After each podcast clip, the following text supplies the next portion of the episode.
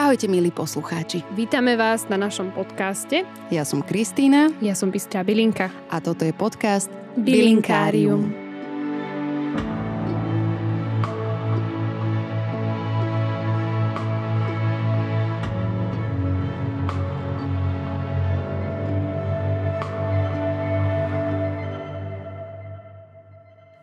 Ahojte, hlási sa Bystra Bilinka a opäť som späť s ďalšou bylinkou, ktorú určite všetci poznáte a je jedna z takých populárnejších aj v rámci gastronómie. Volá sa šalvia, teda všetci ju poznáme ako šalviu a po latinsky sa volá šalvia officialis má v podstate 700 až 1000 druhov. Majú rôzne farby, vône, dĺžky, kvety majú úplne iné farby, takže je ich strašne, strašne veľa. Z toho oficiálneho latinského názvu, teda ešte raz to pre istotu poviem, tá salvia officialis, salvo znamená liečiť alebo vyliečiť. No, takže toto bude jedna z tých samozrejme liečivých byliniek ktorá je teda, ako vám neskôr poviem, a bola extrémne oslavovaná, či už Grékmi, Rimanmi, alebo dokonca aj u nás na našom území na Slovensku, až natoľko, že ju dokonca počas stredoveku ju nazvali oficialis Christi, čo znamená, že požehnané akože požehnané pánom, alebo teda Ježišom. A vlastne e, už sme sa o tomto bavili počas Levandule, že Mária, keď utekala od Herodesa, e, rovnaký príbeh sa zaviaže na Levandulu, že vlastne ona sa schovala pod e, nejaký ten krík alebo čo a posvetila ho svojou úžasnou mocou. Takže rovnako sa to teda viaže aj k šalvi, ale o tomto sa nebudeme baviť. Mám neskôr pre vás pekný príbeh. Archeologici si myslia, že zrejme pochádza zo stredozemia, ale sú špekulácie, že sa do Európy vlastne dostala z Egypta. Čo je ale pravda, to teda vlastne sa nejako moc nedozvieme. Prvá zmienka šalvie sa nachádza na Bluebird freske, ktorá sa podľa archeológov zhotovila v tak 1600 až 1500 rokov pred Kristom, čo je dosť dávno, v kréckom meste Knossos akože je to trošku taký vtipný názov, alebo teda názov mesta, ale áno, v meste Knossos. U nás na Slovensku vieme zatiaľ iba o šiestich druhoch, ktoré sú domáce a v tak nejaká taká pikoška, že v 14. 15. storočí, keďže aj ako Bratislava, teda naše bylinkárium sa nachádza v Bratislavi, alebo teda pochádzame z Bratislavy. V 14. 15. storočí sme vyvárali vo víne ľubovník, izop očianku a aj šalviu. A tieto bylinkové vína sa používali na všelijaké problémy, či to už boli žalúdočné alebo so spánkom, ale väčšinou to bol ten žalúdok. Včely, ktoré šalviu milujú, len aby som vám to takto uviedla, že, že prečo som to vlastne od tých kvetov zobrala na tie včely, lebo však kvety a včely. Na jeden hektár nasadenej šalvie keď na ňu dojdu včeličky, tak vie dať cca 200 kg medu. 200 kg. To je, to je strašne, strašne veľa. Čiže sú extrémne medonosné a veľmi rada si ich aj ja sadím. Už ich mám e, zo semiačka vypestované a dajú sa teraz aj zo semiačka vypestovať. Mám ich e, zasadené nie ako rozmarín. Rozmarín len odšťuptite trošku z, z väčšieho kríku zasadíte šalvy a tá sa dá pestovať aj zo semiačka.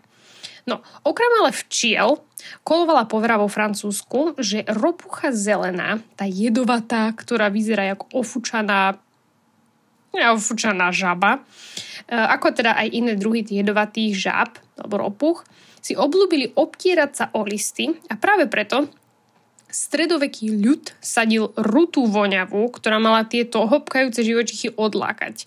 Bolo to v podstate aj v Taliansku, v Piedmonte a um, odporúčal akože túto rutu voňavú už Turner, alebo teda Turner, v roku 1687.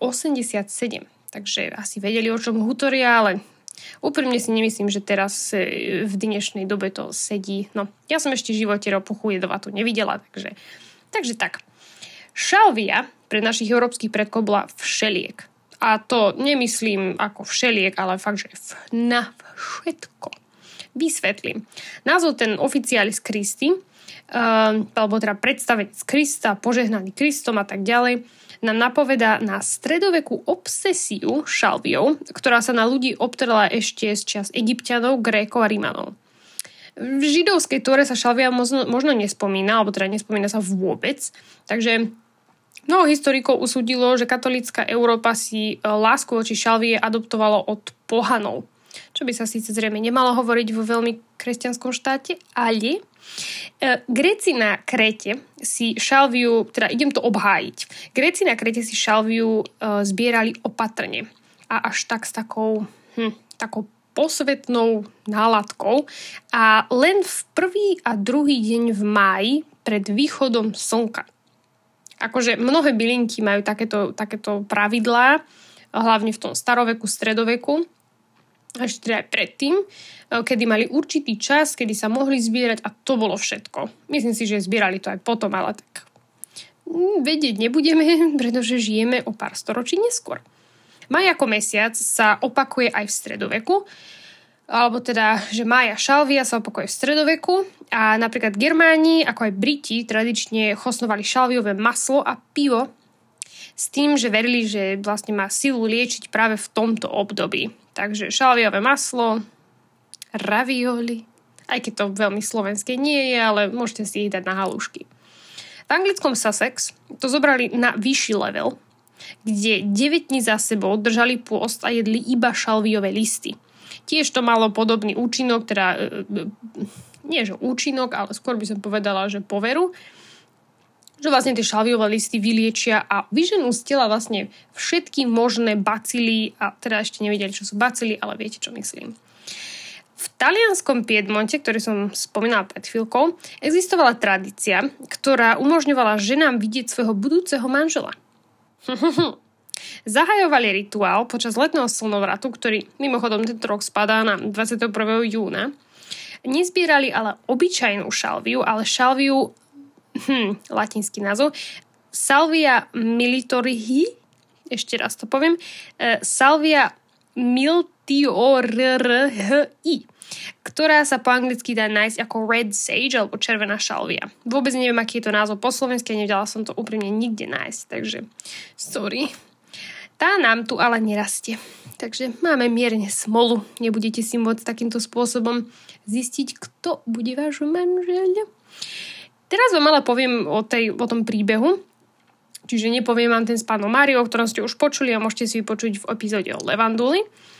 Uh, dnes vám poviem o dievčati, ktoré sa zamilovalo do hviezdy. Alebo po anglicky sa vlastne táto bajka alebo legenda volá, že The Maiden Who Loved a Star.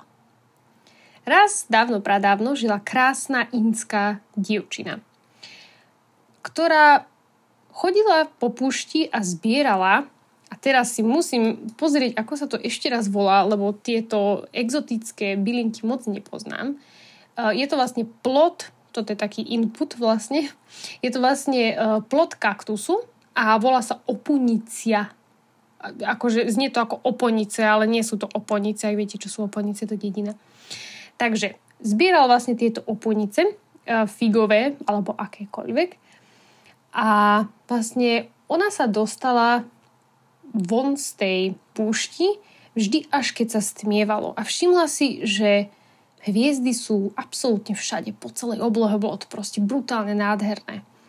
A jedna z nich vyzerala, ako by na ňu žmúrkala. Myslela si to teda, tak si sadla na zem a takto chodila hore-dole niekoľko týždňov až rokov a snívala o tom, že táto žmurkajúca hviezda je vlastne muž jej snov. A snívalo sa jej s ním, s týmto mužom v hviezde, ktorý jej povedal, že ju miluje, ale nemôže prísť za ňou na zem, kým žije. Ona na zemi a on žije v oblakoch. A tak bola plná lásky, že ju to až zlomilo. Ako to teda väčšinou v týchto príbehoch býva. Hm. Bola z toho tak strašne nešťastná, že, nechce, že sa rozhodla, že nechce žiť viac. A tak teda išla ku starej čarodejnici a povedala jej, že chce vlastne vzdať svoj život a že či to môže spraviť nejakým OK štýlom. ale čarodenica moc nejako nesúhlasila s tým a povedala jej, že musí žiť do konca svojho života, ale môže jej pomôcť tak, že ju zmení na niečo, kde bude môcť sa pozerať na tú svoju hviezdu celý svoj život. Bola úplne bez seba, jasné.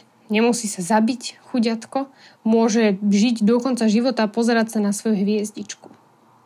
Tak teda išla s čarodenicou do púšte a čarodenica jej namiešala nejakú veľmi silnú bylinkovú čarovnú vodu.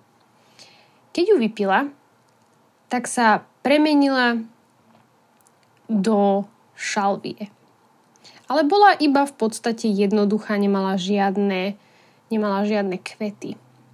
A ako sa toto dialo, tak princ, ktorý žil, alebo teda muž, ktorý žil v hviezde, bol zvedavý a tak sa začal nakláňať z oblohy dole, stále dole, pozeral, pozeral, až sa obloha zlomila a on ako hviezda padol rovno do náručia šalviovej dievčiny. A tak dodnes na tej púšti nájdete nádherné fialové kvety. A tak krásne dievča a muž z, z hviezdy žili šťastne a do väčšnosti. Pekné, že akože ja viem, že, že to nie je až také originálne, ale veľa z týchto byliniek má také dajme tomu, že to bolo predtým, ako bolo Disney. Takže vtedy to nebolo až také klišé. Okrem teda príbehov a tých magických romantických koncov sa pozrieme aj na čarodenictvo. V bielej mágii ako také sa šalvia používala na čarodenictvo. V bielej mágii bola hlavne na želania. Pod vankúš si ženy dávali list šalvie a na tomto liste bolo napísané to želanie. Používala sa tak či tak aj na, tak, aj tak, teda používala sa aj na liečenie, múdrosť, očistu a dlhoživotnosť. Ale pozrieme sa trošku na veľké mená v medicíne, a teda v tej minulosti.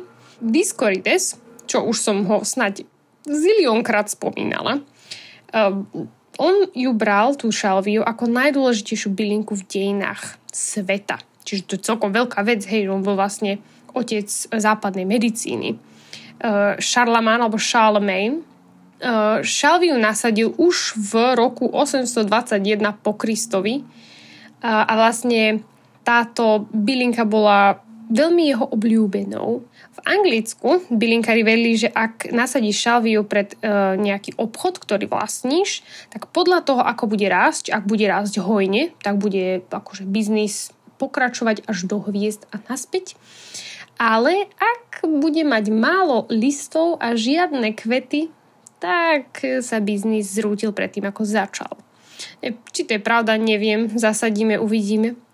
A Karol Veľký približne v rokoch hm, 742 až 814 po Kristovi založil medicínsku fakultu v e, Salerne, kde e, bolo nasadených asi 100 druhov byliniek, vrátane teda šalvie, ktorú si natoľko vážil, že v každom kláštore bola jej výsadba povinná a nielen v kláštoroch, ale aj na farmách. A vlastne túto svoju veľmi dôležitú vec zanechal v knihe, ktorú napísal Kapituláre. A Uh, dodnes v mnohých kláštoroch sa stále šalvia sadí. Či to je už povinné, to už neviem, ale možno je to už len tradícia. Na tejto univerzite Dokonca e, vzniklo príslovie cur moritur, kia salvia crescit in horto. Ak to bolo nesprávne povedané, tak mi prosím odpustite. Nemala som latinčinu na strednej. No, ale znamená to v preklade, ten, čo v záhrade šalviu má, zomrieť nemôže. Ale poďme teda na to liečenie. Keďže latinský názov, ako som na začiatku spomínala, je salvare, alebo teda liečiť alebo vyliečiť, tak zrejme bude môcť liečiť mnohé veci, čo je veľká pravda, ale v poslednom čase, hlavne v, vo farmácii, bola predbehnutá rozmarínom a je viac e, populárna aj ako syntetický antioxidant. Ale o tom sa baviť nebudeme, je to veľmi zaujímavé, kľudne si môžete o tom prečítať, je o tom celkom dosť. Látky obsiahnuté v šalvii lekárskej podporujú zdravé fungovanie dýchacích ciest a podporujú aj imunitu a samozrejme aj to trávenie. Je to v podstate celkom zaujímavé, pretože keď sa pozriete na šalviu a na čo ju využívali hlavne Rímania a starovekí Gréci, tak oni vlastne um, meso nakladali do šalvie, aby im dlhšie vydržalo. Takže, takže tak. Môže sa samozrejme používať aj pri rôznych e, respiračných ochoreniach, čiže keď máte problémy s dýchaním.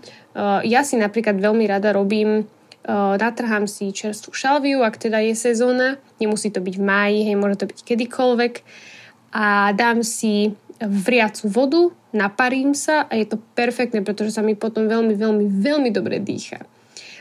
Zmierňuje nadmerné potenie, akože, a vnútorne sa používa pre hormonálnu rovnováhu u žien, v podstate buď pred alebo po menštruácii, keď by ste ju chceli niekam dávať, že na svoje telo, hej, tak môže byť e, aj vo forme obkladov na kožu, alebo napríklad pri kloktaní, keď máte napríklad zapálené ďasná, alebo vám krvácajú, alebo, alebo niečo máte so zubami, tak je akože odporúčané buď tinktúra, alebo aj ako iba to kloktadlo. Podporuje hojové procesy kože, a čiže keď máte vyrážku alebo čo, môžete si urobiť obklad do šalvie a môže vám to pomôcť. S bylinkovou liečbou a s pleťou je to dosť také, niekomu to pomôže, niekomu to ublíži, takže radšej by som sa bavila s dermatologom o týchto veciach. Šalvia obsahuje v malom množstve látku tujon. A hovorím o nej preto, lebo vo vyššom množstve je celkom nebezpečná a môže poškodiť pečeň. Viem, že to nie je ako keď si dáte 4-5 e, šotov borovičky, ale môže aj takýmto spôsobom si môžete ublížiť. Čiže tá bylinková liečba je super, fakt. Ale musíte si naozaj dávať pozor. Vždy si musíte prečítať na musíte si prečítať, že prečo je dobrá, v akých dávkach a tak ďalej. Takže Napríklad šalviové cukriky, super vec, alebo tie pastilky. Dajú sa e, cmulať pri bolesti hrdla, ale musíte si dávať pozor, robte to podľa toho návodu. Toto je ďalšia bylinka, návod je ako vaša Biblia. Šalviový čaj je tiež perfektný, alebo napríklad uh, Discorides, čo som za celkom zasmiala, lebo on odporúčal uh, ocot Šalviový ocot tiež odporúčal, keď mali ľudia problémy so žalúdkom a mne to napríklad extrémne pomohlo, keď som mala problémy, lebo som bola hlúpa a pila som 8 alebo 9 káv za deň. Takže neodporúčam. Ale veľmi mi pomohla šalvia. Takže tak. Môžete si to dávať ako mastičku, môžete si to dávať ako deodorant dokonca, keď si doma robíte takéto veci. Alebo to môže byť sviečka, alebo to môže byť v aromaterapii, čo je veľmi populárne, pretože pomáha s, s mozgom. Takže tak, šalvia je všeliek a som zvedavá, čo s ňou porobíte. Ahojte!